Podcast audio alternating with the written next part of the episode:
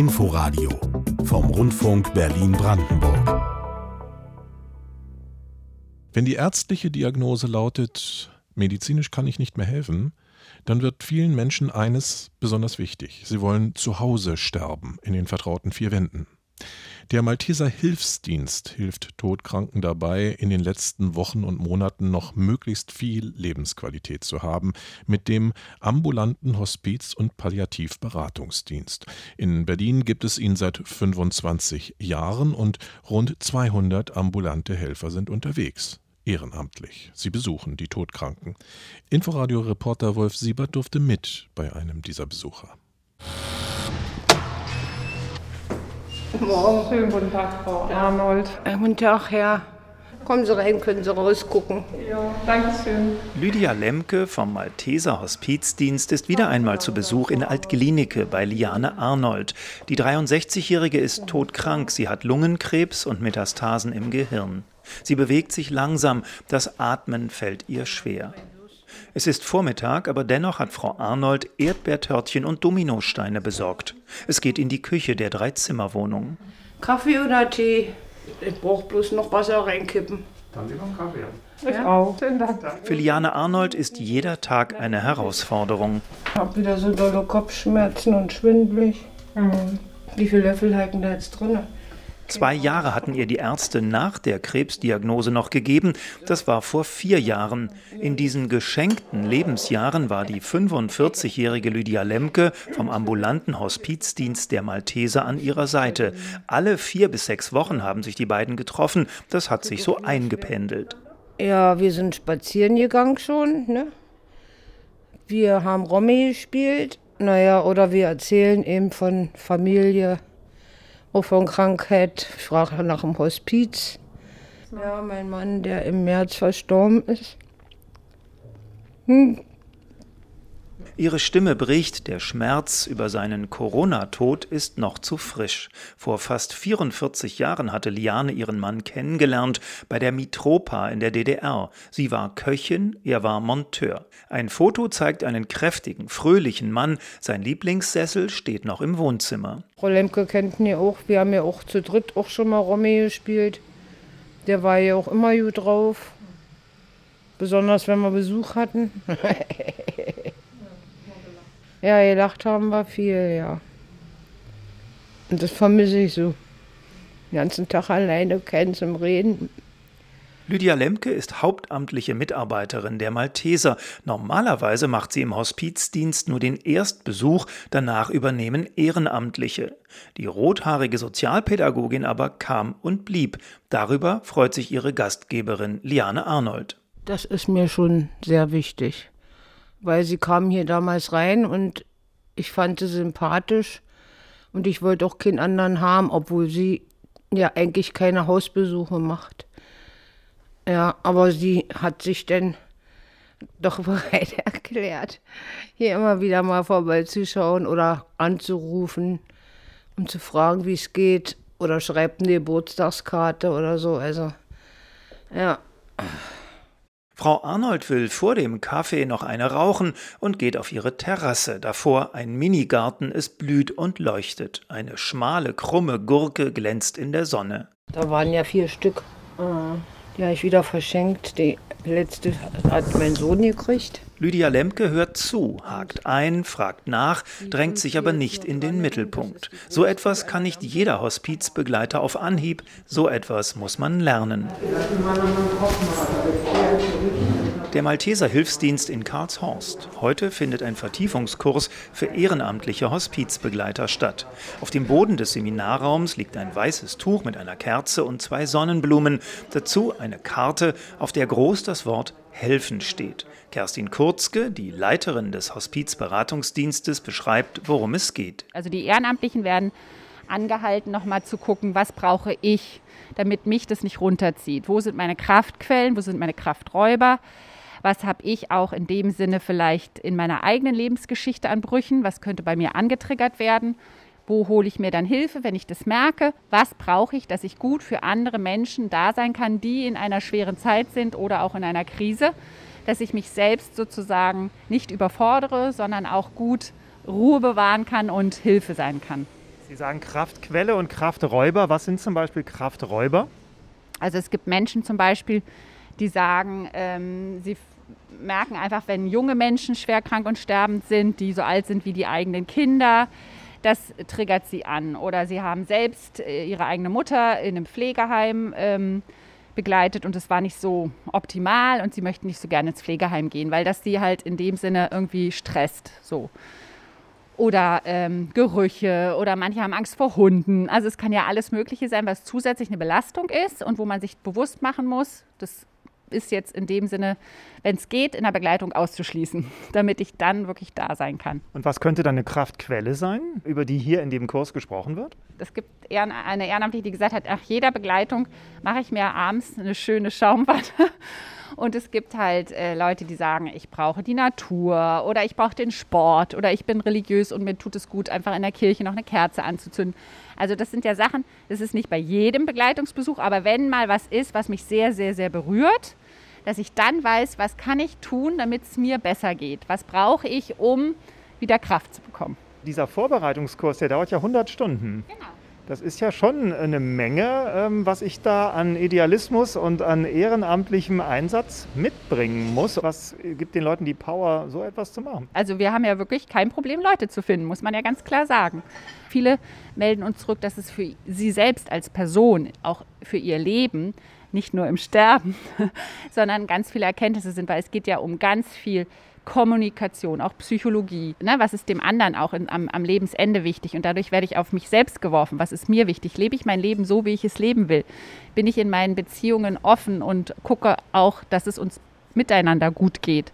Und das sind ja Sachen, die man nicht nur in der Sterbebegleitung, sondern auch im Leben gut gebrauchen kann. Also Sterbebegleitung ist ja Lebensbegleitung. Zurück im Wohnzimmer von Liane Arnold. Die beiden Frauen unterhalten sich über Weihnachtsessen. Frau Arnold erzählt, was es immer in ihrer Heimat Gardelegen in Sachsen-Anhalt gab. Für Heiligabend gibt es da von Frikassee, von dem abgekochten Huhn. Und Weihnachten gibt es dann als Vorspeise Immer Altmerker Hochzeitssuppe. Diane Arnold hat Kinder und zwei Schwestern. Sie ist also nicht allein. Aber manche Dinge kann sie besser mit jemand wie Lydia Lemke besprechen, die nicht zur Familie gehört. Sie ist zwar voller Empathie, emotional ist sie aber nicht in die familiären Geschichten verwickelt.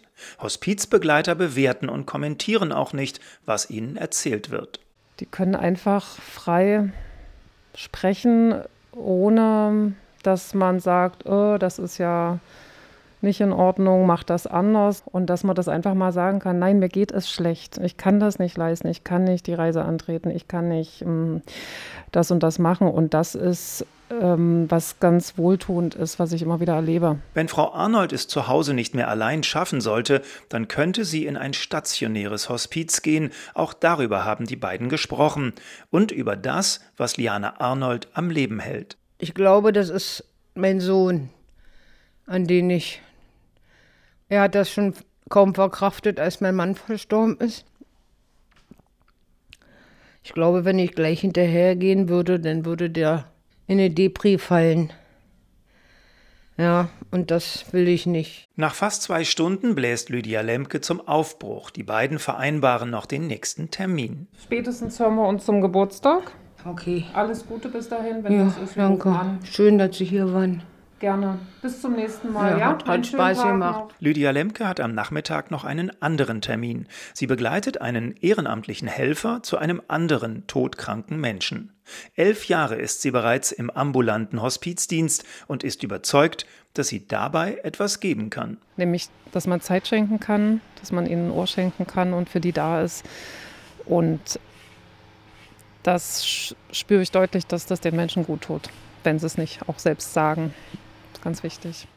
Begleitung am Lebensende mit dem ambulanten Hospizdienst. Inforadio-Reporter Wolf Siebert berichtete. Der Bedarf an Sterbebegleitung ist deutlich gewachsen, sei es ambulant oder stationär im Hospiz. Ein Vergleich. Seit 20 Jahren hat sich die Zahl der Hospizplätze verzehnfacht in Berlin. Das klingt viel, aber trotzdem hören Angehörige heute, wenn sie einen Platz für einen Sterbenden suchen, häufig, tut uns leid, im Moment ist gerade nichts frei. Und das ist schwierig, denn viel Zeit zum Warten ist ja nicht mehr. Wie groß ist die Bedarfslücke bei der Betreuung? Das möchte ich Eugen Brüsch fragen. Er ist seit Anfang an mit dabei in der deutschen Hospizbewegung. Heute führt er den Vorstand der Deutschen Stiftung Patientenschutz. Hallo. Seien Sie herzlich gegrüßt, Herr Schirmer. Herr Brüsch, genaue Zahlen gibt es wahrscheinlich gar nicht, aber was schätzen Sie denn? Wie viele Menschen ungefähr suchen in Deutschland vergeblich nach Sterbebegleitung im Moment? Also wir wissen, laut Weltgesundheitsorganisation brauchen 60 Prozent der Sterbenden ein palliatives Angebot. Ob das nun ambulant oder stationär ist, spielt keine Rolle. Wenn wir das für Deutschland in den Blick nehmen, dann würde das bedeuten, dass das 590.000 Menschen wären, die wir auf diese Art und Weise in Deutschland begleiten würden. Tatsächlich ist festzustellen, dass wir diese Zahl nicht mal zu 10 Prozent erreichen. Anspruch und Wirklichkeit klaffen auseinander. Und so ist es immer noch schwierig, einen Hospizplatz zu bekommen. Aber noch viel schwieriger ist eine Hospizbegleitung, wenn man in einem Pflegeheim ist, weil dann kommt man nicht mehr per Gesetz in eine stationäre Versorgung im Hospiz. Es gibt ja ganz unterschiedliche Angebote und ich sag mal zwei Hauptzweige. Das eine ist das ambulante und das andere ist das stationäre. Die ambulante Hospizarbeit, die passiert sehr häufig über Ehrenamtliche, also unbezahlt. Bei der stationären sind das eher die Profis, äh, die professionell ausgebildeten. Das sind auch die Konzerne in Anführungszeichen, also Diakonie, Caritas, Vivantes, private Stiftung hier in Berlin. Lässt sich mit einem Teil der Sterbebegleitung also Geld verdienen und in dem anderen ist alles umsonst? Die Frage des Geldverdienens kann man mal zurückstellen, aber wir stellen beispielsweise fest, dass für eine Sterbebegleitung eines Menschen in einem Pflegeheim der Gesetzgeber und die Sozialkasten gerade ein Fünftel bereitstellen von dem, was in einem stationären Hospiz möglich ist. Das klafft gewaltig auseinander von durchschnittlich 1775 Euro für ein Pflegeheim. Da läuft es nämlich unter den normalen Pflegesatz bis zu 9000 Euro, sogar auch 11.000 Euro für ein stationäres Hospiz. Der Gesetzgeber und auch die Leistungserbringer behandeln die Menschen, wo sie sterben, sehr unterschiedlich. Und das ist eine der größten Schwierigkeiten, die wir haben in Deutschland. Das ist die stationäre Frage, aber auch in der ambulanten Frage stellen wir fest, da gibt es ehrenamtliche Dienste, da gibt es Palliativdienste, da gibt es niedergelassene Ärzte, all die wirken zusammen. Und wenn man die einzeln zusammenrechnet, kommt dann vielleicht eine Zahl von vielleicht 100.000 solcher Begleitung zustande. Aber das sind ja oft auch äh, ein und dieselbe Person, die dann von den drei Diensten begleitet werden. Und dann schrumpft das gewaltig zusammen. Zudem muss man wissen, ja, wir sind dankbar, dass wir diese ehrenamtlichen Hospizdienste in Deutschland haben. Aber gerade in der Pandemie, die, in der wir uns im letzten Jahr befunden und in dem wir jetzt wieder hineinschlittern, konnten genau diese ehrenamtlichen Dienste nicht mehr das leisten, was sie hätten leisten wollen, nämlich die Begleitung beispielsweise im Pflegeheim. Vergessen wir nicht, viele der Ehrenamtlichen sind genauso hoch betagt wie die Menschen, die im Pflegeheim versorgt werden und damit gehören sie zur Risikogruppe. Ein anderes Problem ist, professionelles Personal in der Pflege ist Mangelware. Gilt das auch im Bereich der Sterbebegleitung? Also natürlich ist man, wenn man beschäftigt ist in einem stationären Hospiz, so werden drei Prozent der Sterbenden in Deutschland versorgt, in einer besonders komfortablen Lage als Arbeitnehmer, weil den Personalschlüssel gibt es nirgendwo und das ist auch gut so. Aber eigentlich müssten wir in einer Sterbebegleitungsphase sowohl einen solchen Service im Krankenhaus als auch im Pflegeheim als auch zu Hause organisieren können. Und daran hapert es. Zurzeit haben wir tatsächlich die Schwierigkeit, dass für Hospizarbeit und palliativer Versorgung für die meisten Menschen gar kein Zugang existiert. Wir sehen da eher ein Stagnieren der Angebote. Was müsste denn da passieren, um die Situation zu verbessern? Also größtes Manko ist tatsächlich die Versorgung von sterbenden Menschen in Pflegeeinrichtungen. Äh, da merkt man, äh, dass der Gesetzgeber überhaupt nicht ansatzweise danach gedacht hat, hier ein Sterben auf hospizlich palliativen Niveau zu realisieren. Da können auch die Ehrenamtlichen nicht Ersatz bieten, weil hier alleine schon über 300.000 Menschen sterben. Zu bewussten Stärkung, gerade auch der professionellen, der hauptamtlichen Kräfte wäre es intelligent, hier die hospizliche Arbeit auszugliedern als Teil der stationären Pflegeversorgung. Da liegt aber kein Konzept vor.